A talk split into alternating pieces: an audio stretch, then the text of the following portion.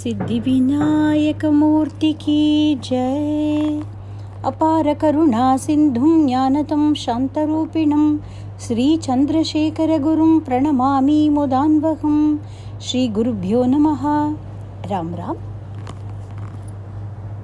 ராமாயணத்தில் ராமபிரானை பல புண்ணிய க்ஷேத்திரங்களுக்கும் போய் தீர்த்த யாத்திரை பண்ணிட்டு பதினாலு வருஷங்கள் கழித்து திருப்பி வந்து ராஜ்யத்தை ஏற்றுக்கொள்ளலாம் அப்படிங்கிறதாக தாயார் அனுப்பி வைத்தார் அப்படின்னு பார்த்தோம். இந்த க்ஷேத்திரங்கள் அப்படிங்கிறதுக்கு ரொம்ப நம்முடைய சனாதன தர்மத்தில் முக்கியத்துவம் சொல்லப்பட்டிருக்கு. தீர்த்த யாத்திரை க்ஷேத்திர யாத்திரை அப்படிங்கிறது நமக்கு ஒரு தர்மமாக செய்ய வேண்டிய ஒரு கடமையாகவே வலியுறுத்தப்பட்டிருக்கு அப்படிங்கிறத பார்க்குறோம். ஒவ்வொரு ஹிந்துவுக்கும் காசி யாத்திரை அப்படிங்கிறது ஒரு கடமையாக சொல்லப்பட்டிருக்கு. இது ஏன் இந்த மாதிரி க்ஷேத்திரங்களுக்கு இவ்வளவு முக்கியத்துவம் ஏன் அப்படின்னா நம்மளுடைய உடம்புலையே பார்க்கலாம். சில இடங்கள் சில இன்புட்ஸ்க்கு சில ஸ்டிமுலைக்கு எக்ஸ்ட்ரா சென்சிட்டிவாக இருக்குது இல்லையா? அதுபோல் இந்த பூமியை பாரத புண்ணிய பூமியை ஒரு சரீரம் மாதிரி நம்ம எடுத்துக்கொண்டோமானால் சில இடங்கள் they are more receptive to divine energy அந்த தெய்வீக அதிர்வலைகள் அதிகமாய் இருக்கக்கூடிய இடங்கள். அவை தான் க்ஷேத்திரம் அப்படிங்கிறதாக ஆயிருக்கு. நதிகளை எல்லாம் தெய்வமாக கருதக்கூடிய ஒரு கல்ச்சர் நம்மளுடைய ஒரு கலாச்சாரம். கங்கை ஜெயமுனே ஜெய்வ கோதாவரி சரஸ்வதி நர்மதே சிந்து காவேரி அப்படின்னு எல்லா நதிகளையுமே தேவதைகளாக கொண்டாடக்கூடிய ஒரு கலாச்சாரம் இது. முக்தி க்ஷேத்திரங்கள் அப்படின்னே ஏழை சொல்றது நம்முடைய ஸ்கிரிப்சர்ஸ் அயோத்தியா மதுரா மாயா காஷி காஞ்சி அவந்திகா புரி துவாரவதி ஜெய்வ சப்தேதே மோக்ஷதாயிக்காக அப்படின்னு சொல்கிறது அதாவது அயோத்தியா அப்படின்னு சொல்லக்கூடிய ராமச்சந்திரமூர்த்தி பிறந்ததான அயோத்தியா. மதுரா அப்படிங்கிறது கிருஷ்ண ஜன்மபூமி. மாயா அப்படின்னு சொல்கிறது ஹரித்வார் அப்படின்னு நம்ம இன்றைக்கி சொல்லக்கூடிய இடம். காஷி அப்படிங்கிறது பரமேஸ்வரனுடையவே ராஜதானியான காஷி. காஞ்சி அப்படிங்கிறது அன்னை காமாட்சி. அருளாட்சி செய்யக்கூடிய நம்மளுடைய காஞ்சிபுரம் அவந்திகா அப்படிங்கிறது இப்போ நம்ம உஜ்ஜயினி அப்படின்னு சொல்லக்கூடிய மகாகாளேஸ்வர் இருக்கக்கூடிய மத்திய பிரதேஷில் இருக்கக்கூடிய அந்த நகரம் உஜ்ஜயின் புரி துவாரவதி ஜெய்வ துவாரவதி அப்படிங்கிறது துவாரகாபுரி அப்படின்னு சொல்லக்கூடிய கிருஷ்ண ராஜதானி குஜராத்தில் இருக்கிறது. அயோத்தியா மதுரா மாயா என்று சொல்லக்கூடிய ஹரித்வார் காஷி காஞ்சி அவந்திகான்னு சொல்கிற உஜ்ஜைன் துவாரவதி அப்படின்னு சொல்கிற துவாரகா.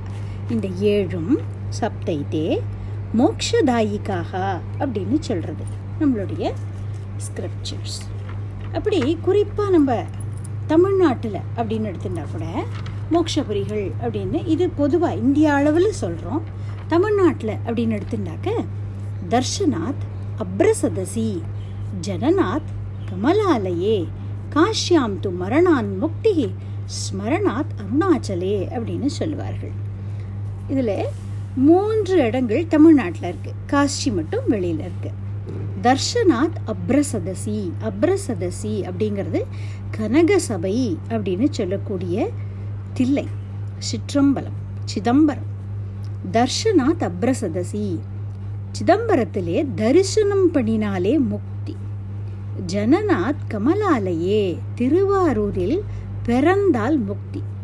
அறுபத்தி மூன்று நாயன்மார்களை பற்றி சொல்லும் பொழுது சேக்கிழார் பெருமான் பெரிய புராணத்திலே தொகையடியார்கள் அப்படின்னு சில பேரை சொல்கிறார் இந்த அறுபத்தி மூணு பேர் வந்து தனி அடியார்கள் இண்டிவிஜுவல்ஸ் அதை தவிர குரூப் ஆஃப் டிவோட்டிஸ் அப்படி சொல்கிறார் தொகை அடியார்கள் அப்படின்னு. அதில் முப்போதும் திருமேனி தீண்டுவார். அப்படிங்கிறதாக சிவபெருமானை தொட்டு அபிஷேகங்கள் பண்ணக்கூடிய சிவாச்சாரியார்கள் அவளை சொல்கிறார் அப்பாலும் அடி சேர்ந்தார் அப்படின்னு இது இதிலெல்லாம் சொல்லப்படாமல் காலத்தால் அப்பாற்பட்டு பிற்காலத்தில் வரக்கூடிய வேறு தேசங்களில் பிறக்கக்கூடிய சிவனடியார்கள் அப்படின்னு சொல்கிறார் இப்படி சொல்லிகிட்டே வரார். அதில் திருவாரூர் பிறந்தார்கள் அப்படின்னு ஒரு கேட்டகரி போடுறார். திருவாரூர்ல பிறந்தவர்கள் அத்தனை பேருமே சிவனடியார்கள் தான் நாயன்மார்கள் தான் அப்படின்னு சொல்றார். அதுபோல இந்த ஸ்லோகத்திலையும் எப்படி சொல்றது?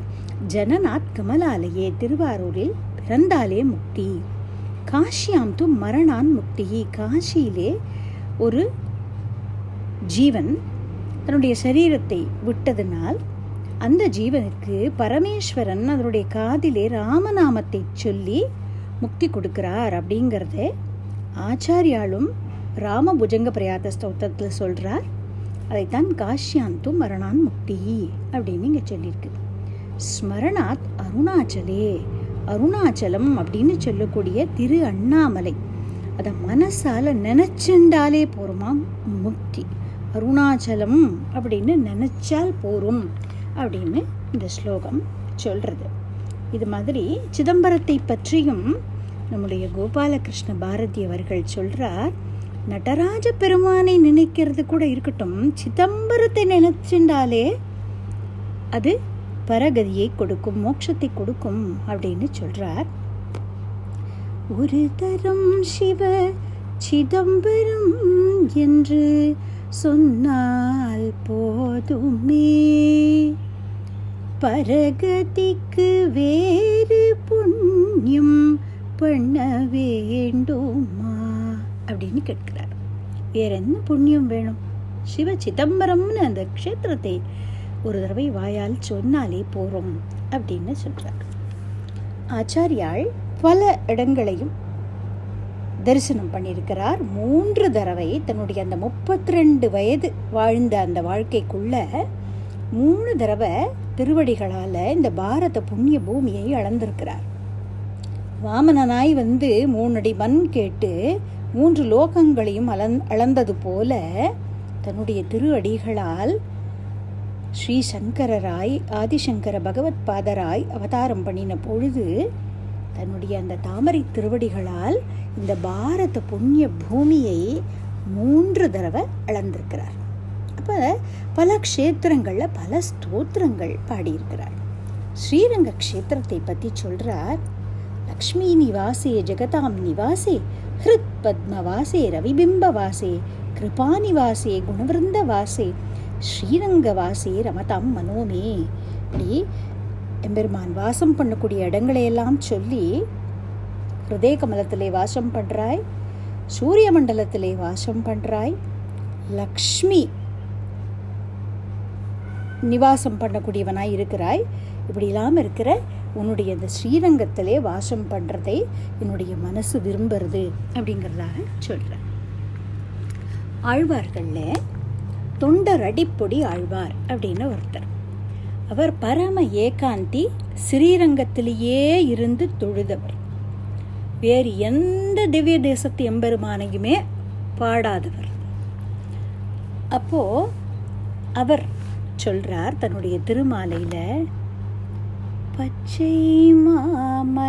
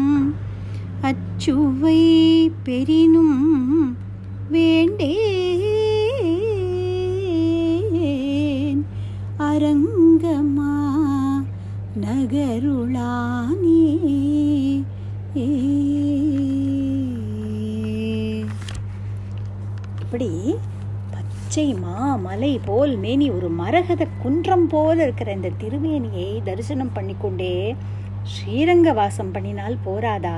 இந்த சுவையை விட்டுட்டு இந்திரலோகம் கிடைச்சாலும் எனக்கு வேண்டாம்ப்பா அப்படிங்கிறார். இதே போல் ஒரு பாவத்தில் வரதராஜ பஞ்சாசத் அப்படின்னு சொல்லி சுவாமி வேதாந்த தேசிகர் அற்புதமான ஒரு ஸ்தோத்திரம் பண்ணியிருக்கிறார். அதில் அவர் சொல்கிறார் நிரந்தரம் நிர்விஷத ஸ்வதீயம் अस्पृष्ट चिन्तापदमाभिरूप्यं सत्यं शपे வாரணசைலநாத வைகுண்டவாசேபி ந மே அபிலாஷக அப்படின்னு சொல்றார் ஹே ஹஸ்திகிரி அருளாளா வாரணசைலநாத அப்படின்னு சொல்றார் ஹஸ்திகிரி அப்படின்னு அதை சொல்வார் அப்படி அப்பேற்பட்ட அருளாளா உன்னுடைய அழகு இருக்கே அந்த திருமேனியுடைய அழகு வாக்குக்கும் மனசுக்கும் எட்டாததாக இருக்கு. அடியனுக்கு உன்னுடைய இந்த சௌந்தரியத்தை பார்க்கக்கூடிய இந்த பாக்கியம் கிடைச்சிருக்கு.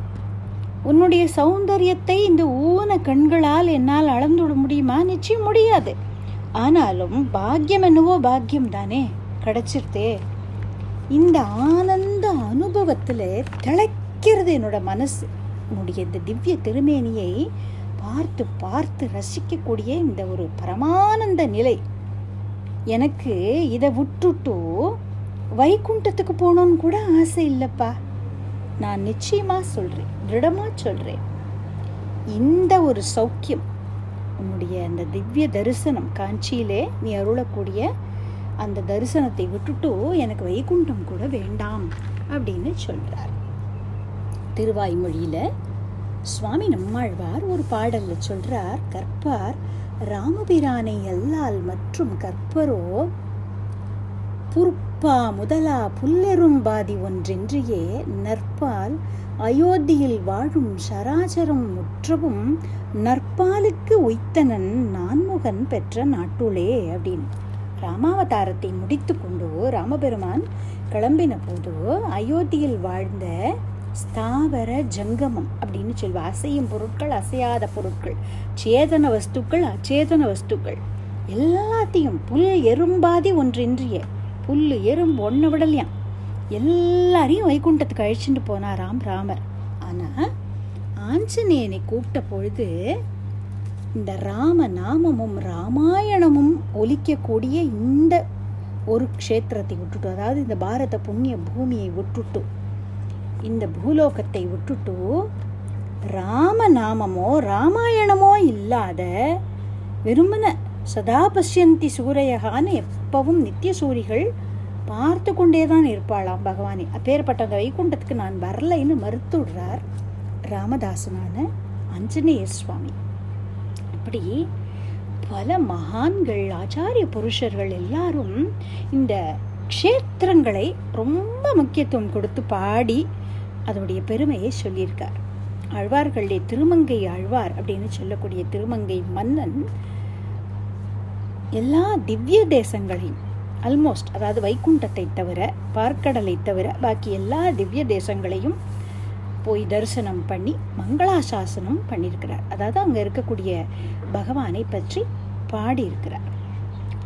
இப்படி ஆழ்வார்களால் பாடல் பாடப்பட்ட க்ஷேத்திரங்களுக்கெல்லாம் திவ்ய தேசங்கள் அப்படின்னு பேர் சொல்கிறோம் இதை தவிர அபிமான க்ஷேத்திரங்கள் அப்படிங்கிறதாகவும் உண்டு. அதே போல் நாயன்மார்களால் பாடப்பட்ட க்ஷேத்திரங்களுக்கெல்லாம் சிவக்ஷேத்திரங்களுக்கெல்லாம் பாடல் பெற்ற ஸ்தலங்கள் அப்படின்னு பேர்.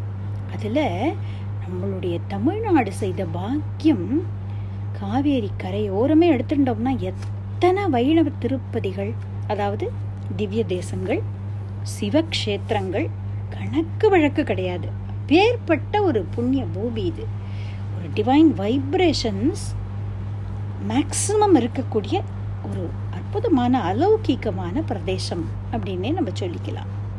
ஜோதிர்லிங்கங்களாகட்டும் அறுபடை வீடுன்னு முருகப்பெருமானுக்கு உண்டான க்ஷேத்திரங்களாகட்டும் கணபதி க்ஷேத்திரங்களாகட்டும் சக்தி பீடங்களாகட்டும் இப்படி அநேக புண்ணிய க்ஷேத்திரங்கள் இந்த பாரத பூமி முழுக்க ஆ சேது ஹிமாச்சலம் பார்த்தோம்னா இந்த க்ஷேத்திரங்கள் ஒரு பெரிய கல்ச்சுரல் லிங்க் அவே இருந்திருக்கு. இந்த கண்டினியூவஸ் சிவிலைசேஷனில் அது ஒரு மேஜர் கான்ட்ரிபியூட்டர் அப்படி இருந்திருக்கு. நம்ம கதைகளே பார்க்குறோம். ஆந்திர தேசத்தை பூர்வீகமாக கொண்ட ஸ்ரீ வல்லபர் அவருடைய குடும்பம் அந்த காலத்தில் ஒரு எஜுகேஷனல் கேபிட்டல் அப்படி இருந்த காசி க்ஷேத்திரத்துக்கு மைக்ரேட் ஆகி அப்புறம் அந்த படையெடுப்புகள்னால அங்கேயும் இங்கேயும் ஃபார் ப்ரொடெக்ஷன் மூவ் அரவுண்ட் பண்ணும் பொழுது மத்திய பிரதேசத்தில் இப்போ நம்ம இந்த தண்டகாரண்யம்னு சொல்லக்கூடிய அந்த பகுதிகளில் பிறந்து அதற்கு பிறகு பிரயாகையிலையும் பின்னர் கோவர்தனம்னு சொல்லக்கூடிய அந்த பிருந்தாவன பகுதிகளிலையும் இருந்து புஷ்டி மார்க்கம் அப்படிங்கிற சம்பிரதாயத்தை ஸ்தாபித்து பாரத தேசம் முழுக்க அந்த மார்க்கத்தை பிரச்சாரம் பண்ணி இப்படியெல்லாம் ஒரு பெரிய ஆச்சாரிய புருஷனாய் விளங்கக்கூடியவர் ஸ்ரீ வல்லபாச்சாரியார். எப்படி அவர் ஆந்திர தேசத்தில் பிறந்து இப்போ ராஜஸ்தான்லேயும் குஜராத்லேயும் இருக்கக்கூடிய மக்களுக்கு ஒரு பெரிய பிரதான ஆச்சாரியராய் இருக்கிறார். ஸ்ரீ கிருஷ்ண சைத்தன்ய மகாபிரபு வங்காள தேசத்தில் பிறந்தவர். பாரத தேசம் முழுக்க யாத்திரை பண்ணி நம்ம ராமேஸ்வரத்துக்கு வந்திருக்கிறார் நம்ம ஸ்ரீரங்க க்ஷேத்திரத்துக்கு வந்திருக்கிறார் அப்படிங்கறலாம் குறிப்பு இருக்கு. மகாராஷ்டிராவில் பிறந்த சாதுக்களும் அப்படித்தான். நாமதேவர் ஞானேஸ்வர மாவுலி அப்படின்னு சொல்லக்கூடிய ஞானதேவர் அவர்கள்லாம் நார்த்தில் எல்லா இடங்களுக்கும் போய் அவர்களுடைய இந்த அபங்கங்களை எல்லாம் பாடி பல அபங்கங்கள் இந்த குரு கிரந்த சாஹிப் அப்படின்னு சொல்கிறோம் இல்லையா? அதில் இடம் பெற்றிருக்கிறது. நம்மளுடைய துக்காராம் மகாராஜ் தேகுங்கிற கிர இடத்துல பிறந்தவர் பூனா பக்கத்தில். அவர் தமிழ்நாட்டில் பல இடங்களுக்கும் வந்திருக்கிறார். இந்த விட்டல சம்பிரதாயம் தமிழ்நாட்டில் பரவினத்துக்கு அவர் ஒரு முக்கியமான காரணமாய் இருந்திருக்கிறார். நம்மளுடைய காலத்திலே நம்மளுடைய மகாபெரிவாளாக இருக்கட்டும் அதற்கு பிறகு நம்மளுடைய ஜெயந்திர சரஸ்வதி சுவாமிகளாக இருக்கட்டும் பாலப்பெரிவாளாக இருக்கட்டும் பல க்ஷேத்திரங்களுக்கும் ஆசேது ஹிமாச்சலம் பிரயாணம் பண்ணிக்கொண்டே இருக்கிறத பார்க்கிறோம். மகான்கள் எல்லா பீட்டாதீஸ்வராலுமே இப்படி பல க்ஷேத்திரங்களையும் விசிட் பண்ணி அங்கே இருக்கிற மக்களை எல்லாம் ஆசீர்வாதம் பண்ணி பாவனம் பண்ணிகிட்டே இருக்கிறதை பார்க்கிறோம் நம்ம. ஆண்டாள் பல க்ஷேத்திரத்து பெருமானையும் பாடியிருக்கிறார். சங்கல்ப சூரியோதயம் அப்படிங்கிற ஒரு பிளே அதில் மனசுங்கிற ரத்தத்தில் ஏறிக்கொண்டோ இந்த ஜீவனானவன் பல க்ஷேத்திரங்களையும் விசிட் பண்ணுறதாக எல்லா க்ஷேத்திரங்களுடைய மகாத்மியத்தையும் ரொம்ப பியூட்டிஃபுல்லாக டிஸ்கிரைப் பண்ணிகிட்டே வரார் ஸ்ரீ வேதாந்த தேசிகர். ஸ்காந்த புராணம் க்ஷேத்திரங்களுடைய மகாத்மியத்தை எல்லாம் பறக்க பேசியிருக்கு. தேவாரங்களும் அப்படித்தான். திருஞான சம்பந்தர் தேவாரமாக இருக்கட்டும் அப்பர் சுவாமிகள் தேவாரமாக இருக்கட்டும் சுந்தரமூர்த்தி சுவாமிகள் தேவாரமாக இருக்கட்டும் பல க்ஷேத்திரங்களில் இருக்கக்கூடிய சிவக்ஷேத்திரங்களில் இருக்கக்கூடிய பகவானை பற்றி பாடி அந்த க்ஷேத்திரங்களை பற்றியெல்லாம் பாடி வைத்திருக்கிறார்கள். காசியிலிருந்து வந்த ஒரு மகந்த் ஒரு சாது தியாக பிரம்மத்தை பார்த்து உங்களுடைய பாடல்களை பற்றி கேள்விப்பட்டு அதை கேட்கணுங்கிறதுக்காகவே வந்திருக்கிறேன் அப்படின்னு சொன்னதாக ஒரு லெஜண்ட் உண்டு. அப்போது தியாக பிரம்மம் பாடின பாடல்தான் இந்த ఆశ తీర దూరదేశంబులను ప్రకాశింపసేచిన రసిక శిరోమణి దాశరథి நீ ரணவு தீர்ப்ப நாதரமா அப்படின்னு சொல்லி அப்படி திருவையாறை தாண்டி போகாத தியாக பிரம்மத்துடைய புகழை வட இந்தியா வரைக்கும் பரப்பி அப்படி பரவி இருக்கு மகான்கள் மூலமாக இப்படி க்ஷேத்திர யாத்திரை பண்ணிகிட்டே இருக்கிறார்கள் இல்லையா அப்போது இங்கே இருக்கிற விஷயங்கள் இங்கே இருக்கிற ஒரு கலாச்சார வழக்கங்கள் இதெல்லாம் the other side of the India's அப்படித்தான் பரவி இருந்திருக்கிறது. பத்ராச்சலத்தில் இருந்த ராமதாசர் அப்படிங்கிற ஒரு உயர்ந்த ராம பக்தருக்கு அந்த ராம நாமத்தில் இனிஷியேஷன் கொடுத்தது தீட்சை கொடுத்தது கபீர் தாசர் அப்படிங்கிறதாக ஒரு லெஜண்ட் உண்டு. அதாவது அவர் ராமேஸ்வர யாத்திரை மேற்கொண்ட போது அந்த வழியாக வந்தார் அப்படின்னும் அப்போது பத்ராஜல ராமதாசருக்கு இந்த ராமநாம தீட்சை அவர்கிட்டேருந்து கிடச்சிது அப்படிங்கிறதாக இந்த லெஜெண்ட் சொல்கிறது இப்படி இந்த மகான்கள் எல்லா க்ஷேத்திரங்களுக்கும் போய் அப்படி தரிசனம் பண்ணுறதுனால அந்த க்ஷேத்திரங்கள் பரம பாவனமாய் ஆயிருக்கு. இதை நம்ம பாகவதத்தில் பார்க்குறோம். பகவத்விதா பாகவதாஸ் தீர்த்தபூதாக ஸ்வயம் விபோ தீர்த்தி குர்வந்தி தீர்த்தானி ஸ்வந்தஸ்தேன கதாபிரதா அப்படின்னு யுதிஷ்டிரர் விதுரரை பார்த்து சொல்றதாக வருது. அதாவது உங்களை போன்ற மகான்கள் ஸ்நானம் பண்ணுறதுனாலேயே ஒரு சாதாரண ஜலம் கூட தீர்த்தமாக ஆயிடுறது அப்படின்னு சொல்கிறார் அப்படி மகான்கள் க்ஷேத்திர யாத்திரைகள் பண்ணி அந்தந்த இடங்களை பாவனம் பண்ணி வைத்திருக்கிறார்கள். அப்படிப்பட்ட க்ஷேத்திரங்களில் கோவில் அப்படின்னு சொன்னாலே வேறு எந்த அடைமொழியும் இல்லாமல் கோவில் அப்படின்னு சொன்னாலே சைவர்களை பொறுத்த வரைக்கும் தில்லை. அப்படிங்கிறதாக அர்த்தம். பாரத புண்ணிய பூமியுடைய ஹிருதயஸ்தானம் வாங்கியிருக்கிறது இந்த தில்லை அப்படின்னு சொல்லக்கூடிய கனக சபை. பல்வேறு தேவ ரகசியங்களையும் உள்ளடக்கி இருக்கக்கூடிய மகாக்ஷேத்திரம் சிதம்பரம். அதனுடைய சிதம்பர ரகசியம் அப்படின்னு சொல்லுவார்கள். பல சூக்ஷ்மமான ரகசியங்களையும் தன்னுள்ளே அடக்கி வைத்திருக்கக்கூடிய ஒரு பெரிய க்ஷேத்திரம். இந்த க்ஷேத்திரத்தில் இருக்கக்கூடிய நடராஜ பெருமானை பார்த்துட்டு தான் அப்பர் சுவாமிகளும் தன்னுடைய தேவாரத்தில் சொல்கிறார் குனித்த புருவமும் கொவ்வை செவ்வாயில் குமிழ் சிரிப்பும் பனித்த சடையும் பவழம்போல் மேனியில் பால் வெந்நீரும் இனித்தமுடன் எடுத்த பொற்பாதமும் காணப்பெற்றார். மனித பிறவியும் வேண்டுவதே இந்த மாநிலத்தே அப்படின்னு சொல்லிட்டு. மனுஷ பிறவி வேண்டாம் வேண்டாம்னு தான் பொதுவாக மகான்கள் சொல்லுவா அந்த பிறவி வேண்டாம். பிறவாவரம் தாரும் பெம்மானே பிறவா தாரும். அப்படித்தான் கேட்கறது வ வழக்கம். ஆனால் நடராஜாவுடைய இந்த அத்தியுதமான மூர்த்தியை தரிசனம் பண்ணுற இந்த பாக்கியம் கிடச்சுடுத்துனா இந்த சுவைக்கு மேலே வேற என்ன இருக்கு? அதனால மனித பிறவியும் வேண்டுவதே இந்த மாநிலத்தே. இந்த சிதம்பர க்ஷேத்திரத்தில் இருந்து கொண்டு நடராஜாவை தரிசனம் பண்ணி கொண்டே இருந்தால் மனுஷ ஜென்மா கிடைக்கட்டுமே அப்படின்னு சொல்கிறார் அப்பேற்பட்ட இந்த க்ஷேத்திரத்துக்கு நம்முடைய மாணிக்க வாச்சகர் இப்போது வந்து சேர்ந்திருக்கிறார். இந்த க்ஷேத்திரம் வந்த கதை என்ன அப்படிங்கிறத நம்ம அடுத்த செஷனில் பார்க்கலாம். ராம் ராம். वक्रतुण्डमहाकाया सूर्यकोटि समप्रभा निर्विघ्नं कुरु मे देवा सर्वकार्येषु सर्वथा अपारकरुणासिन्धुं ज्ञानतं शान्तरूपिणं श्रीचन्द्रशेखरगुरुं प्रणमामि मुधान्वकं श्रीगुरुभ्यो नमः ராம் ராம் தில்லை அப்படிங்கிற க்ஷேத்திரத்தை பற்றி பார்த்து கொண்டு வருகிறோம். ஆனந்த நடனம் அப்படிங்கிறது பரமேஸ்வரன் எப்போ ஆடினார்? இந்த க்ஷேத்திரம் ஏற்பட்ட கதை என்ன? அப்படிங்கிறத பார்ப்போம்.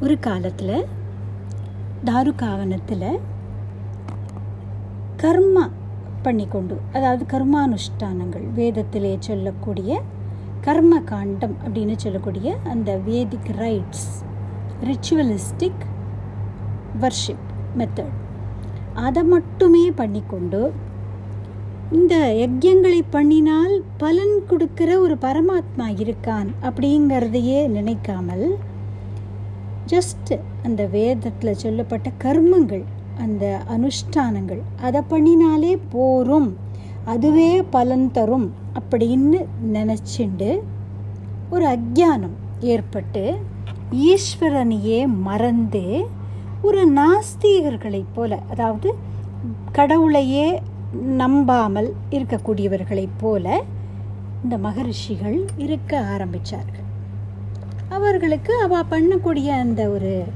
கர்மா அது அதுவே ஒரு அகங்காரத்தை கொடுத்துட்டு அப்போ அவர்களுடைய சித்தத்தை சுத்தம் பண்ணி அவர்களுக்கு ஏற்பட்டிருக்கிற அந்த அகங்காரத்தை நீக்கி அவர்களுக்கு அனுகிரகம் பண்ணணும் அப்படின்னு பரமேஸ்வரனுக்கு ஒரு கருணை ஏற்பட்டது. அப்போ அவர் என்ன பண்ணினார்? பேரழகு வாய்ந்த ஒரு சரீரம் எடுத்துக்கொண்டார். அவருக்கே சுந்தரேஸ்வரர்னு பேர் இல்லையா? அப்படி ஒரு பிக்ஷாடன மூர்த்தியாய் அதாவது ஒரு மெண்டிகண்ட் அப்படி சொல்லுவா இல்லையா? பிக்ஷை எடுக்கக்கூடிய ஒரு மெண்டிகண்ட் அந்த ஃபார்ம் பிக்ஷு அந்த ஃபார்மை எடுத்துக்கொண்டு கையில் ஒரு கபாலம் ஏந்தி கொண்டு நீங்கள் பார்த்துருக்கலாம். சில கோவில்கள்லாம் இந்த மாதிரி பிக்ஷை எடுக்கக்கூடியவர்களை பார்த்துருக்கலாம். ஒரு ஒரு டார்க் கிரே கலரில் ஒரு ஓவல் ஷேப்பில் ஒரு பாத்திரம் மாதிரி வைத்து கொண்டிருப்பார்கள். அதுக்கு கபாலம்னு பேர். அதில் தான் அந்த பிக்ஷையை வாங்கிறது. அது மாதிரி ஒரு கபாலத்தை ஏந்தி கொண்டும் இந்த தாருகாவனத்துக்கு வரார் பரமேஸ்வரன் இந்த ரூபத்துக்கு பிக்ஷாடன மூர்த்தின்னு பேர். அவரோடு கூட மோகினி ரூபத்தை எடுத்துண்டு மகாவிஷ்ணுவும் வரார். இப்படி ரெண்டு பேரும் இங்கே வந்ததும் என்னாச்சு? ஒரு ஒரு ஆசிரம வாசல்லையும் போய் நின்றுண்டு பிக்ஷை கேட்குறார் பரமேஸ்வரன். அவரோட அந்த பாத சிலம்பு சத்தம் கேட்டு பிக்ஷைக்கு யாரோ வந்திருக்காளேன்னு சொல்லி இந்த ஆசிரமத்துக்குள்ளே இருந்து இந்த ரிஷிகளுடைய மனைவி அவருடைய பத்தினிகள் அவள்லாம் வரா பிக்ஷை போடுறதுக்கு. ஆனால் லோகத்தையே மோகிக்க செய்யக்கூடிய அந்த ஒரு சுந்தராகாரமான ரூபமாய் பரமேஸ்வரன் வந்திருக்கார். அப்போ அதில் அவர்கள் மயங்கி போய் இந்த பிக்ஷாடன மூர்த்தி பின்னாலேயே போக ஆரம்பிச்சுட்டார்கள். அதே போல பல மகரிஷிகளும் இந்த மோகினி ரூபத்தில் வந்திருக்கிறார் இல்லையா? மகாவிஷ்ணு. அவரை கண்டு அப்படியே மயங்கி போய் தன் நிலை மறந்து அந்த மாதிரி ஆக ஆரம்பிச்சிட்டார்கள். அந்த ஜபமாலையெல்லாம் கையிலேருந்து கீழே விழருது so they were completely under the influence of Mahavishnu. அந்த மாதிரி ஆயிட்டா இந்த மாதிரி இருக்கும்பொழுது சில வயசான மகரிஷிகள் இதை பார்க்குறா இது என்னதா இது? மகா பதிவிரத்தைகளான ரிஷி பத்னிகள்லாம் இந்த பிக்ஷாடன மூர்த்தியை பிக்ஷாடன ரூபத்தில் வந்திருக்கிற இந்த பிக்ஷு பின்னால் போகிற இந்த மகரிஷிகள்லாம் யாரோ ஒரு பேரழகி ஒத்தி வந்திருக்கிறா ஒரு மோகினி. அவ பின்னாடி இவர்கள்லாம் இப்படி போகிறார்களே அப்படின்னு சொல்லி அவர்களுக்கு ரொம்ப கோபம் வந்துடுது. அப்போ அவள் என்ன பண்ணினா நம்மளோட தபஸோட பலனை என்னங்கிறத காமிக்கணும் அப்படின்னு அவர்களுக்கு கொஞ்சம் அகங்காரம் ஏற்பட்டது. உடனே அவள் என்ன பண்ணினா சில கடுமையான ஒரு சாபங்கள் அதாவது ஆபிச்சாரம் அப்படின்னு சொல்லுவாள் ஒருத்தருக்கு கெடுதல் ஏற்படணும் அப்படின்னு நினச்சி கூட சில பூஜை முறைகள்லாம் செய்யறது உண்டு. பிளாக் மேஜிக் அப்படின்னலாம் இன்றைக்கி சொல்கிறோம் இல்லையா அந்த மாதிரி. அப்படி ஒரு ஆபிச்சார ஹோமம் பண்ணி சில நெகட்டிவ் ஃபோர்ஸஸ் அதை இந்த பரமேஸ்வரன் மேலே ஏவி விடுற. நெகட்டிவ் ஃபோர்ஸஸ் பாசிட்டிவ் ஃபோர்ஸஸ் இப்படின்னெல்லாம் நாம் சொன்னாலும் அத்தனைக்கும் அப்பாற்பட்டவராய் இது எல்லாத்தையும் தன்னுடைய ஒரு மேனிஃபெஸ்டேஷனாகவே வச்சுருக்கக்கூடிய ஈஸ்வரன் இல்லையா அவர். அவரை பொறுத்த வரைக்கும் குட் பேடுன்னு கிடையாது. இப்போது நம்ம ஒரு கிளாஸ்லேயே எடுத்துட்டா நம்மளோட லெவலில் நம்மளுக்கு சில குழந்தைகள் வந்து ரொம்ப நல்லவா அப்படின்னு நம்ம சொல்கிறோம் சில குழந்தைகள் வந்து ரொம்ப அவா அதில் பிடிக்காது. அந்த மாதிரிலாம் நம்ம சொல்கிறோம் நம்மளோட நிலையில். டீச்சரை பொறுத்த வரைக்கும் will she discriminate like that இந்த குழந்தை சமத்து அந்த குழந்தை நல்ல குழந்தை இல்லை அப்படின்னு நினைப்பாளா? அந்த டீச்சரை பொறுத்த வரைக்கும் எல்லாருமே அவளோட ஸ்டூடெண்ட்ஸ் இல்லையா? அந்த மாதிரி கெட்டவா நல்லவா? அப்படிங்கிறதெல்லாம் நம்மளோட பர்செப்ஷனில் தான். பகவானை பொறுத்த வரைக்கும் நல்லது கெட்டது அப்படின்னெல்லாம் அவருக்கு எந்த செக்ரிகேஷனும் கிடையாது. ஸோ எதுவுமே அவரை பாதிக்க முடியாது. ஆனால் இவாளுக்கு வந்திருக்கிறது ஈஸ்வரன்னு தெரியல இல்லையா? அண்ட் அவள் தான் ஈஸ்வரனையே ஒத்துக்கலையே. அதனால அவள் இந்த மாதிரி ஒரு பிளாக் மேஜிக் அப்படின்னு சொல்கிற மாதிரி அதி பயங்கரமான சில விஷயங்களை அந்த மந்திரங்கள் மூலமாக ஏவி விடுறா பரமேஸ்வரன் மேலே. பயங்கரமான ஒரு புலி அந்த ஹோமத்துலேருந்து கிளம்புறது. அப்படியே அந்த பிக்ஷாடன மூர்த்தி மேலே பாயறது. ஆனால் அந்த வியாகிரம் அப்படின்னு சொன்னாக்க புலி. அந்த வியாகிரத்தை பரமேஸ்வரன் என்ன பண்ணினார்? தன்னோட நகத்தால் கிழித்து அதோட தோலை வஸ்திரமாக கட்டிண்டார். நீங்கள் பார்த்துருக்கலாம் புலித்தோல் கட்டின்னு இருப்பார் பரமேஸ்வரன் இல்லையா? நம்ம பல பிக்சர்ஸ்லேயும் பரமேஸ்வரனை ஒரு ஒரு ஹியூமன் ஃபார்ம் மாதிரி இருக்கிற படங்கள்லாம் நீங்கள் பார்த்துருக்கலாம். இடுப்பில் புலித்தோலை ஆடையாக கட்டின்னு இருப்பார் அவர். அப்படி கட்டின்றார் அந்த புலியோட தோலை. அப்புறமா இந்த மகரிஷிகளுக்கு இன்னும் கோவம் வந்து கொடுத்து என்னடா இதுன்னு சொல்லிட்டு ஒரு பயங்கரமான விஷ சர்ப்பத்தை உண்டாக்கி அதை பரமேஸ்வரன் மேலே ஏவினா அப்படியே அந்த ந சர்ப்பத்தை எடுத்து தன்னோட கையில் ஒரு பிரேஸ்லெட் மாதிரி போட்டு விட்டார் அவர்.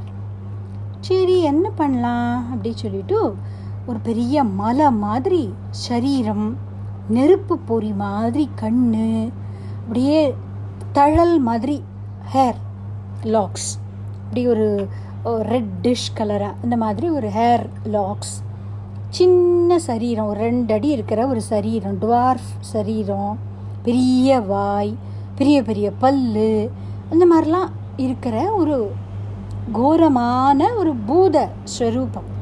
முயலகன் அப்படின்னு அதுக்கு பேர். அபஸ்மாரம்னு சொல்லுவாள் அதை வந்து இந்த ஈசனை கொல்றதுக்காக அவ அனுப்புறா. பரமேஸ்வரனுக்கு காலாந்தகன் அப்படின்னு பேர். அதாவது இறப்புங்கிறதுக்கே தெய்வம்னு சொல்லக்கூடிய யமதர்மராஜாவையே சம்ஹாரம் பண்ணினவர் பரமேஸ்வரன். மார்க்கண்டேயருக்காக. உங்களுக்கு அந்த கதை தெரிந்திருக்கும். அதனால் கால சம்ஹார மூர்த்தி அப்படின்னு பரமேஸ்வரனுக்கு பேர் இல்லையா? அவரை எந்த பூதம் என்ன செய்ய முடியும்? பூதங்கள் எல்லாம் அவருக்கு பின்னாடி ஆடிண்டு நிற்கிறது. அப்படி அந்த பூதத்தை தன்னுடைய கால்னால ஒரு அழுத்த அழுத்தி தன்னுடைய காலுக்கு கீழே ஜஸ்ட்டு ஒரு பாத பீட்டம் மாதிரி அதை வச்சுன்னுட்டார் இதெல்லாம் பார்த்ததும் இந்த தபஸ்விகளுக்கெல்லாம் என்ன பண்ணுறதுன்னு புரியல. என்னெல்லாம் நம்ம அபிச்சார பிரயோகம் பண்ணினாலும் அது பிரயோஜனம் இல்லாத போகிறதே அப்படின்னு பார்த்தா. உடனே என்ன பண்ணினா அந்த யஜ்ய குண்டத்தில் இருக்கிற அக்னியை அப்படியே வாரி இந்த பரமேஸ்வரன் மேலே அப்படி தூக்கி போட்டா. அவர் என்ன பண்ணினார்? அப்படியே அந்த அக்னியை தன்னோட கையில் எடுத்து வச்சுனுட்டார். நீங்கள் இப்போ நட்ராஜாவோட ரூபத்தில் பார்த்துருக்கலாம். ஒரு கையில் அப்படியே அக்னி இருக்கும். அப்படி எடுத்துனுட்டார். சரி அப்படின்னு சொல்லிட்டு இந்த மந்திரங்களையே பரமேஸ்வரன் மேலே ஏவினா.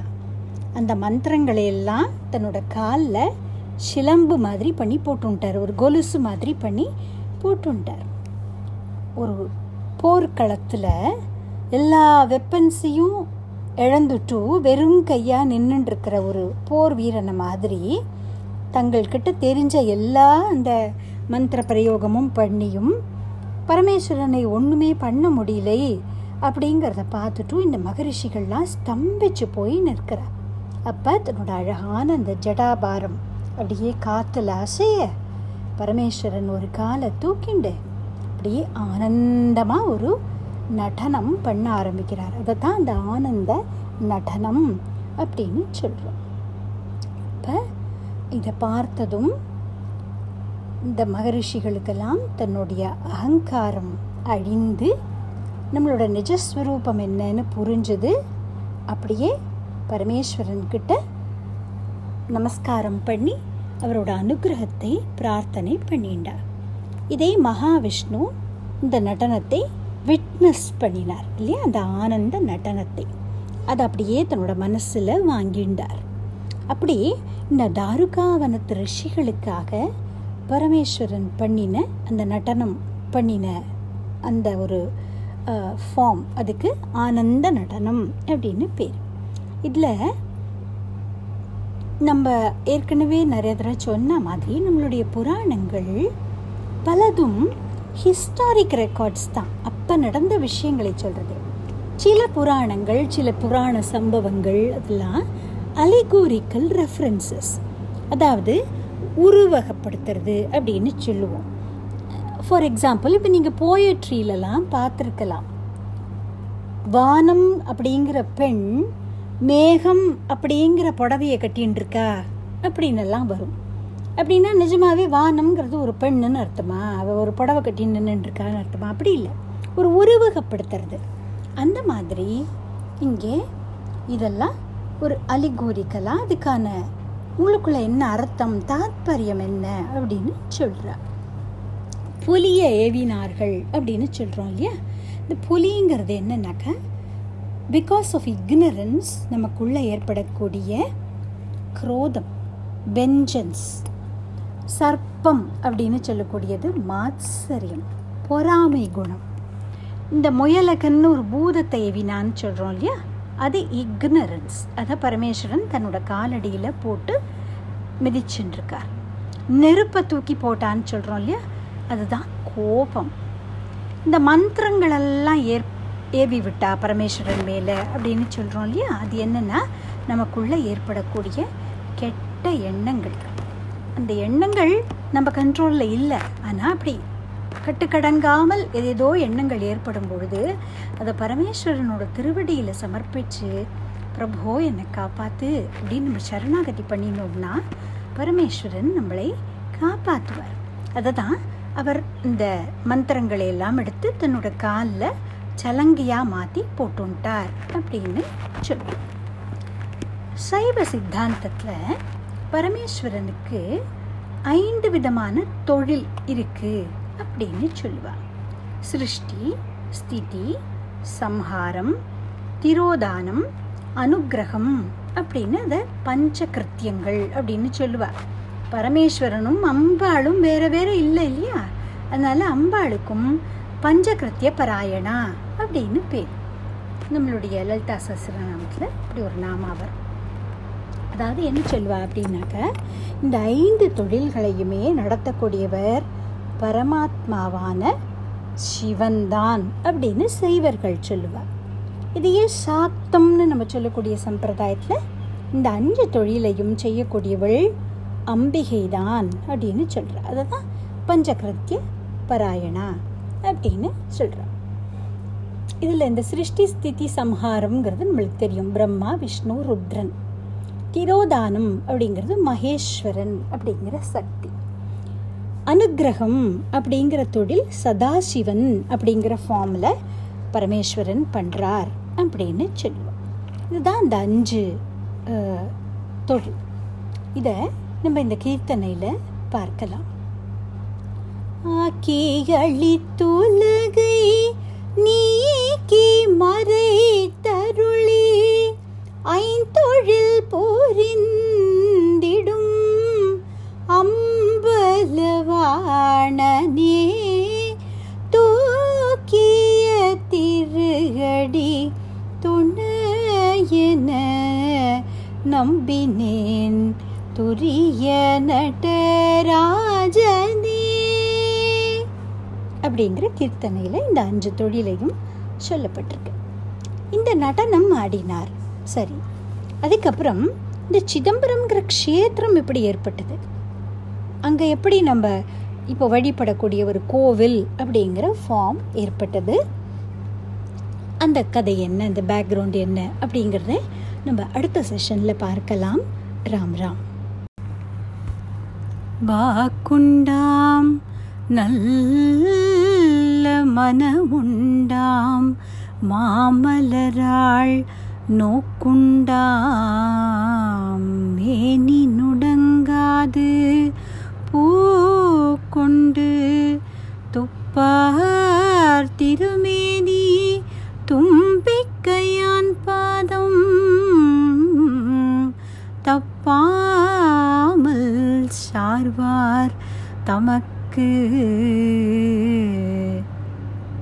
அபார கருணா சிந்தும் ஞானகம் சாந்தரூபிணம் ஸ்ரீச்சந்திரசேகரகுரும் பிரணமாமி முதான்வகம் ஸ்ரீகுருப்பியோ நம ராம் ராம் தில்லை அப்படிங்கிற இந்த க்ஷேத்திரத்துடைய மகாத்மியத்தை பார்த்துட்டே வருவோம். இந்த தில்லை அப்படிங்கிற இந்த க்ஷேத்திரம் உருவானது எப்படி அப்படிங்கிறத பார்க்கலாம் அப்படின்னு சொல்லியிருந்தோம். தாருகாவனத்து மகரிஷிகளுக்காக பரமேஸ்வரன் பிக்ஷாடன மூர்த்தியாய் வந்து ஆனந்த தாண்டவத்தை காட்டி அனுகிரகம் பண்ணினார் அப்படின்னு சொன்னோம். இந்த பரமேஸ்வரனுடைய ஐந்தொழில்கள் அப்படிங்கிறது படைத்தல் காத்தல் அழித்தல் மறைத்தல் அருளல் அப்படின்னு சொன்னோம் நம்ம. இந்த நடராஜாவோட ஃபார்மை நீங்கள் பார்த்துருந்தீங்கனாக்க கையில் ஒரு டமரு வச்சுருப்பார் ஒரு உடுக்கு. அதுலேருந்து வர சவுண்ட்ஸ்லேருந்து தான் சமஸ்கிருதம்ங்கிற பாஷை ஏற்பட்டது. அப்போது இந்த சவுண்டுலேருந்து தான் ஃபஸ்ட்டு க்ரியேஷனும் ஆரம்பிக்கிறது அப்படின்னு சொல்கிறோம் அந்த அவருடைய அந்த ட்ரம் அதை உடுக்கை அது படைத்தல் அப்படிங்கிற தொழிலை சொல்கிறது ஒரு கையை வந்து இப்படி அனுகிரகம் பண்ணுற மாதிரி வச்சுருப்பார் வலது கையை பார்த்தாக்க. அது ஸ்திதி அல்லது காத்தல் அப்படிங்கிற தொழிலை காண்பிக்கிறது. இன்னொரு கையில் பார்த்தா அக்னி வச்சுருப்பார் அது அழித்தல் அப்படிங்கிற தொழிலை காமிக்கிறது. இடது பக்கத்து கை அதை இப்படி கீழே காமிச்சுருப்பார் பார்த்துருக்கலாம் நீங்கள் அது அனுகிரகம் அருளல் அப்படிங்கிறத காமிக்கிறது. அதாவது என்னுடைய திருவடியை பிடித்துக்கொள் நான் உனக்கு அனுகிரகம் பண்ணுறேன்னு இந்த அனுகிரக சக்தியை காமிக்கிறார். காலில் இன்னொரு காலில் இந்த அபஸ்மாரம் அப்படின்னு சொல்லக்கூடிய அந்த முயலகன் அதை மிதிச்சுட்டுருக்காரு இல்லையா? அதுதான் மறைத்தல் அப்படிங்கிறது. அதாவது இந்த அக்ஞானத்தினாலே அவருடைய ஸ்வரூபம் என்னங்கிறத நம்ம புரிஞ்சிக்க முடியாதபடி நம்மலாம் இல்லாட்டா வேர்ல்டுலி லைஃபே லீட் பண்ண முடியாது. அதுக்காக அந்த மறைத்தல் அப்படிங்கிற தொழிலை செய்கிறார் இதைத்தான் இந்த நடராஜாவோட மூர்த்தி காமிக்கிறது. சரி நம்ம இந்த தாருகாவனத்து மகரிஷிகளோட கதையை சொன்னபோது பரமேஸ்வரனோடையே நாராயணனும் மோகினி ரூபத்தை எடுத்துட்டு வந்தார். இந்த ஆனந்த நடனத்தை அவரும் பார்த்தார்னு சொன்னோம் இல்லையா?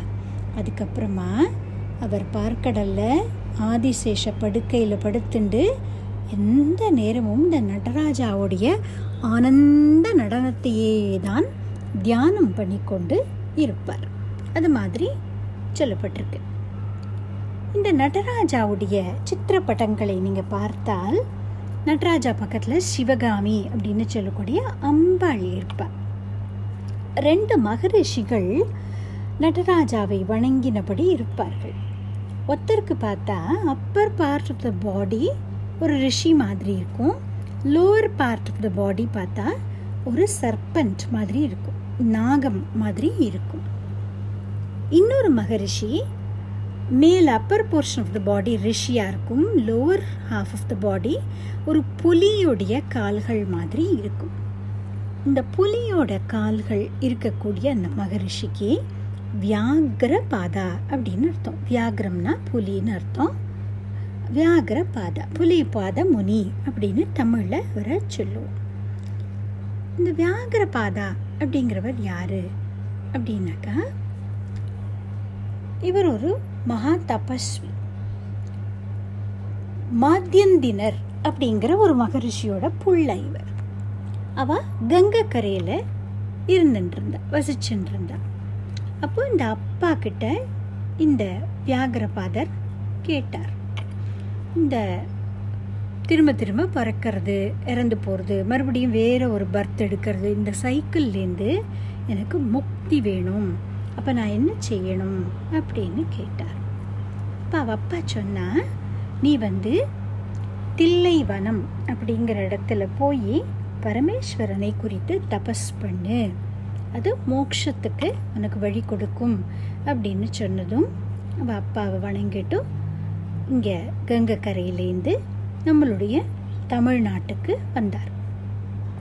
வந்து ஒரு இடத்துல இந்த தில்லை வனம் அப்படிங்கிற இடத்துல இந்த தில்லை மரங்கள் நிறையா இருக்கிற ஒரு இடம். அங்கே வந்து ஒரு ஆசிரமம் அமைச்சு கொண்டு அங்கே ஒரு தடாகத்தை பார்த்தார். ஒரு குளம். ஃபுல்லாக தாமரைப்பூ இருக்கிறத பார்த்தார். அந்த குளம் தான் இப்போ கூட சிதம்பரத்தில் தீர்த்தம். அதுக்கு சிவகங்கை குளம் அப்படின்னு பேர். அந்த தடாகத்துக்கு பக்கத்தில் ஒரு ஆசிரமம் அமைச்சு கொண்டு அங்கேயே இருந்து மூலஸ்தானம் அப்படிங்கிற இடத்துல ஒரு சிவலிங்கம் இருந்தது. அதை அவர் தினம் பூஜை பண்ணிட்டு இருந்தார். அப்போது வனமாக இருந்தது இல்லையா? ஃபாரஸ்ட் ஏரியாவாக இருந்தது. தில்லை வனம்ங்கிற இடமா இருந்தது சொன்னோம். அப்போ இந்த சிவபெருமானுக்காக பூவெல்லாம் பறிக்கும் பொழுது பில்வம் அதெல்லாம் பறிக்கிறச்சே இந்த மரத்துக்கு மேலே ஏறி பறிக்கணும் அவர். அவர் என்ன பார்த்தார்னா பொழுது விடிஞ்ச உடனே அவர் போய் பறிக்கும் பொழுது ஆல்ரெடி அந்த பூக்களில் இந்த ஹனி பீ பட்டர்ஃப்ளை அதெல்லாம் உட்காந்து அந்த தேனை உறிஞ்ச குடிக்கிறத அவர் பார்த்தார். அப்போ அவருக்கு தோணித்து ஏற்கனவே இந்த வண்டுகள் அதெல்லாம் அதோட எச்சல் பட்ட அந்த பூ அதைத்தானே நம்ம சிவனுக்கு கொண்டு போய் பூஜை பண்ணுறோம் அப்படி இல்லாமல் அந்த தேனோட பூவை பறிச்சுட்டு போய் சிவனுக்கு பூஜை பண்ணணும். அப்படின்னா பொழுது விடியறதுக்கு முன்னாடியே இருட்டாக இருக்கும் பொழுதே போய் மரத்துக்கு மேலே ஏறி பூவெல்லாம் பறிக்கணும். அப்படின்னா ஒரே முள் காடாக இருக்குது ஏறும்போது ஒரு உடம்புலெல்லாம் காயம் படுறது. இப்போ பரமேஸ்வரன் கிட்ட அவர் வேண்டின்றார். எனக்கு ஒரு புலியோட கால் இருந்தாக்க புலி கிடுகிடுன்னு மரத்து மேலே ஏறும். நீங்கள் பார்த்துருக்கீங்களா? இந்த டிஸ்கவரி சேனல்லலாம் கூட நீங்கள் பார்த்துருக்கலாம். கிடுகிடுன்னு மரத்தில் ஏறும். அந்த மாதிரி எனக்கு புலியோடைய பாதங்களும் புலியோடைய அந்த தீக்ஷண்யமான ஐசைட் அதை கொடுங்கோ.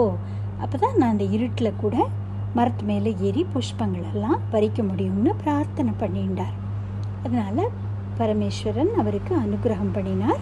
அவருக்கு புலியுடைய பாதங்கள் ஏற்பட்டது அப்படின்னு சொல்கிறோம் புலியுடைய பாதங்களும் புலியுடைய அந்த ஐசைட் அவருக்கு ஏற்பட்டது அப்படின்னு சொல்லுவா அவருக்கு வியாகிரபாதர் அப்படின்னு பேர். இந்த வியாகிரபாத மகரிஷி பல இடங்களில் சிவலிங்கங்களை ஸ்தாபிதம் பண்ணி வழிபட்டிருக்கார். அவர் வணங்கின அந்த க்ஷேத்திரங்களில் அந்த புலிங்கிற பேர் வரும். சிறுபுலியூர் பாதிரி புலியூர் பெரும்புலியூர் அப்படின்னெல்லாம் நிறையா ஊர்கள் கேள்விப்படலாம் நீங்கள் தமிழ்நாட்டில். இதெல்லாமே வியாகரபாத மகரிஷியால் வணங்கப்பட்டது அப்படின்னு சொல்லுவாள் இந்த இன்னொரு மகரிஷி சொன்னேன் இல்லையா? Lower half of the body ஒரு சர்பண்ட் மாதிரி இருக்குது அப்படின்னு. அவருக்கு பதஞ்சலி மகரிஷி அப்படின்னு பேர். யோக சூத்திரத்தை எழுதினவர் பதஞ்சலி மகரிஷி தான். இந்த பதஞ்சலி யார் அப்படின்னாக்கா ஆதிசேஷனுடைய அவதார். நான் சொன்னேன் இல்லையா? மகாவிஷ்ணு இந்த தாருகாவனத்தில் ஆனந்த தாண்டவத்தை பார்த்ததுக்கப்புறமா எந்த நேரமும் அதையே தியானம் பண்ணி கொண்டு படுத்துட்டுருக்கிறார்னு அப்படி ஒரு நாள் என்னாச்சு பார்க்கடல்ல?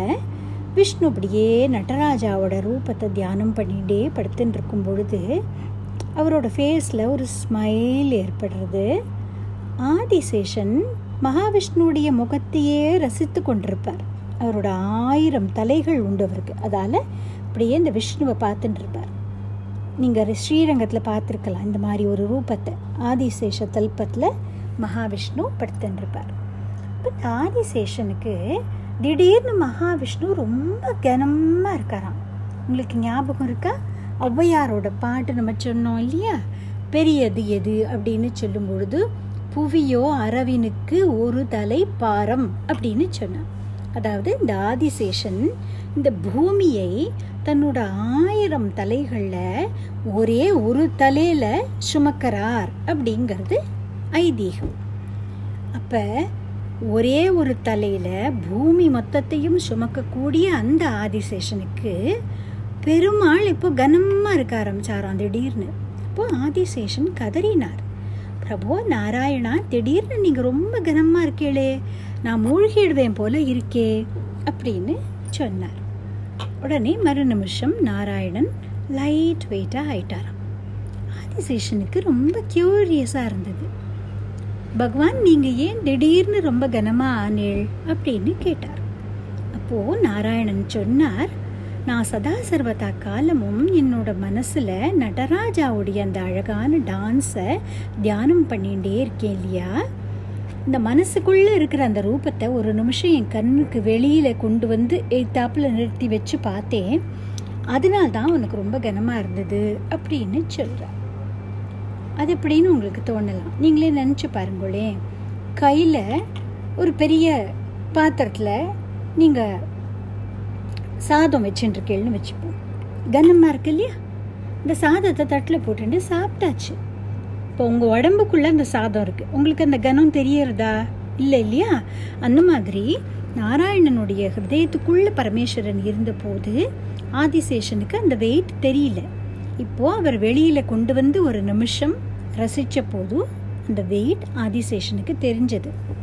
அப்படின்னு எக்ஸ்பிளனேஷன் கொடுக்குறார். இது எக்ஸ்பிளனேஷன் கொடுத்தாலும் இதெல்லாம் ஒரு லீலை ஒரு விளையாட்டுங்கிறத நம்ம புரிஞ்சுக்கணும். அதாவது ஆதிசேஷன் அவதாரம் பண்ணணும்னு மகாவிஷ்ணு நினைக்கிறார். அதனால இப்படி ஒரு விளையாட்டு பண்ணுறார் இப்போ இதை சொன்னதும் ஆதிசேஷனுக்கு எப்போ பார்த்தாலும் தன்னுடைய மாஸ்டராக இருக்கிற நாராயணன் நடராஜாவோட டான்ஸையே தியானம் பண்ணி ரசிக்கிறாராமே அந்த டான்ஸை தானும் பார்க்கணும்னு ஆசை வந்துடுது. அப்போ மகாவிஷ்ணுட்ட பிரார்த்தனை பண்ணிட்டார். எனக்கும் அதை பார்க்கணும்னு. மகாவிஷ்ணு சொன்னார் நீ பதஞ்சலிங்கிற மகரிஷியாக அவதாரம் பண்ணி தில்லை வனத்துக்கு போ. அங்கே போய் இந்த பகவானை பரமேஸ்வரனை குறித்து தபஸ் பண்ணு. அவர் உனக்கு காட்சி கொடுப்பார் அப்படின்னு சொன்னார். அத்ரின்னு ஒரு மகரிஷி. நீங்கள் கேள்விப்பட்டிருப்பீள் ராமாயணத்தில் இந்த சித்திரக்கூட்டத்திலேருந்து புறப்பட்டு ராமர் தண்டகாரண்யத்துக்கு போகிறதுக்கு முன்னால் இந்த அத்திரி மகரிஷியோட ஆசிரமத்தில் போய் அவரை தரிசனம் பண்ணிவிட்டு அப்புறம்தான் தண்டகாரண்யத்துக்குள்ளே நுழையிறார். அந்த அத்திரி மகரிஷிக்கும் கோணிகா தேவிங்கிற ஒரு தபஸ்வினிக்கும் புள்ளையாய் பிறக்கிறார் பதஞ்சலி மகரிஷி. அப்புறமா இந்த தில்லை வனத்துக்கு வந்து அங்கே வியாகிரபாத மகரிஷியை மீட் பண்ணுறார் ரொம்ப ரெண்டு பேரும் ஃப்ரெண்ட்ஸ் ஆயிடுறா இந்த சிவகங்கை குளத்துக்கு பக்கத்திலேயே மேற்கு பக்கமாக அவர் ஒரு ஆசிரமம் போட்டுக்கொண்டு ஒரு சிவலிங்கம் ஸ்தாபிதம் பண்ணிக்கொண்டு அவரும் அங்கேயே பூஜை பண்ணிட்டு பல காலம் பரமேஸ்வரனை குறித்து தபஸ் பண்ணிட்டு இருக்கார். இப்போது ஆல்ரெடி வியாகரபாத மகரிஷி பதஞ்சலி மகரிஷி ரெண்டு பேரும் தபஸ் பண்ணிட்டு இருக்காங்க. கைலாச பர்வதத்திலிருந்தே பரமேஸ்வரனால் அனுப்பப்பட்டு மூவாயிரம் பேர் அந்தணர்கள் வேதியர்கள். அவளும் இந்த தில்லைவனத்துக்கு வந்து சேர்றா. இந்த மாதிரி இருக்கும் பொழுது கௌட தேசத்து ராஜகுமாரன் ஒருத்தர். அவர் வந்து இங்கே வரார். இந்த சிவகங்கை குளத்தில் நீராடின உடனே அவருக்கு அவருடைய ஸ்கின் ப்ராப்ளம்ஸ் ஏதோ அது சரியாக போகிறது. அப்போ அவரும் உடனே இங்கேயே இருந்து பகவானை வழிபடுறார். வியாகரபாதர் அவரை தன்னுடைய மகனாக ஒரு அடாப்டட் சன் மாதிரி வச்சுண்டார் அப்படின்னு சில புராண விஷயங்கள் சொல்கிறது அப்போ இவா இருந்துருக்கும் பொழுது தபஸ் பண்ணும் பொழுது ஒரு தை தைப்பூசத்தன்னைக்கு இந்த பரமேஸ்வரன் தேவதைகள்லாம் வந்து விட்னஸ் பண்ணும்படியுமா இந்த சிவகாம சுந்தரி தாயாரோடு வந்து காட்சி கொடுத்து இந்த ரெண்டு மகரிஷிகளுக்காக மறுபடியும் தன்னோட அந்த ஆனந்த நடனத்தை காண்பிக்கிறார். அதுக்கப்புறமா இந்த ஹிரண்யவர்மன் அப்படிங்கிற இந்த ராஜா தேவசிற்பி அப்படின்னு சொல்கிறோம் ஆர்கிடெக்ட் தேவர்களுடைய ஆர்கிடெக்ட் விஸ்வகர்மாங்கிறவருடைய துணையினால் இங்கே பரமேஸ்வரனுக்கு ஒரு கோவில் கட்டினார் அப்படின்னு சொல்லப்படுறது. ஸோ இந்த தில்லைங்கிற க்ஷேத்திரம் தானாகவே ஏற்பட்டது. உத்தரால் ஏற்படுத்தப்பட்டது அல்ல பரமேஸ்வரனே அங்கு பிரத்யக்ஷப்பட்டு அப்படி இந்த க்ஷேத்திரம் ஏற்பட்டது. அதுக்கப்புறமா பார்த்தானாக்க பல்லவர்கள் நிறைய திருப்பணி பண்ணியிருக்கா. அப்புறம் சோழர்கள் கேட்கவே வேண்டாம். சோழ சக்கரவர்த்திகள் ஒத்தொத்தரும் விஜயாலய சோழன்லேருந்து ஆரம்பித்து கண்டராதித்தர் அப்புறம் ராஜராஜ சோழன் அதுக்கப்புறம் அவனுக்கு பின்னால் வந்தவர்கள் அப்படின்னு வரிசையாக சோழர்கள்லாம் இந்த இந்த சிதம்பரத்துக்கு திருப்பணிகள் செய்யறத தன்னோட லைஃபோட ஒரு பெரிய டியூட்டி மாதிரியே வச்சுட்டு இருந்திருக்கா பிற்காலத்தில் சில சோழர்கள் இதை ஒரு செகண்ட் கேபிட்டல் மாதிரி கூட வச்சுட்டு இருந்திருக்கா அப்படின்னு இந்த கோவிலுடைய அக்கௌண்ட்ஸ் இருக்கும் இல்லையா கல்வெட்டுகள் அது அதுலேருந்தெல்லாம் தெரிய வருது. நாயன்மார்களையும் ஞானசம்பந்தர் சுந்தரமூர்த்தி நாயனார் அப்பர் எல்லாரும் இந்த ஸ்தலத்தை இந்த இறைவனை பற்றி பாடியிருக்கார் நம்மளுக்கு தெரியும் ஏற்கனவே நம்ம பார்த்தோம். ராஜராஜ சோழன் வந்து திருமுறைகளை ரெஸ்டோர் பண்ணினது இந்த தில்லையிலேருந்து தான் சிதம்பரத்துலேருந்து தான் நமக்கு தேவார பாடல்கள் திருமுறைகள் எல்லாமே கிடச்சது அப்படின்னு நம்ம பார்த்துருக்குறோம். அதே போல் மறுபடியும் அந்த அனபாய சோழ சக்கரவர்த்தியுடைய பீரியடில் சேக்கிழார் பெருமான் வந்து தங்கி இருந்து இந்த அறுபத்தி மூன்று நாயன்மார்களுடைய கதையை பெரிய புராணம் அல்லது திருத்தொண்டர் புராணம் அப்படிங்கிற மகாகாவியமாய் பெரிய ஒரு புராணமாய் எழுதின நட்சத்திரம் இந்த சிதம்பரம் தான் அப்படிங்கிறத நம்ம ஏற்கனவே பார்த்தோம். அப்பேற்பட்ட இந்த நட்சத்திரம் சொல்லிகிட்டே போகலாம். அந்த சிதம்பரத்தோட மகாத்மியம் முடியவே முடியாது. அப்படி சொல்லிகிட்டே போகலாம்.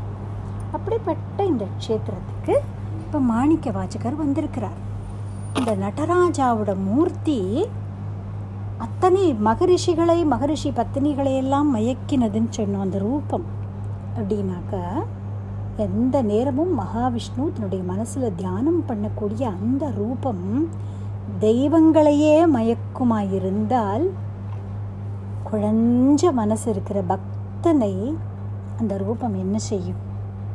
இப்போ சிதம்பரத்துக்கு வந்த மாணிக்க வாச்சகர் பரமேஸ்வரனை தரிசனம் பண்ண போகிறார் அதுக்கப்புறம் என்ன நடக்கும் அப்படிங்கிறத நம்ம அடுத்த செஷனில் பார்க்கலாம். ராம் ராம்.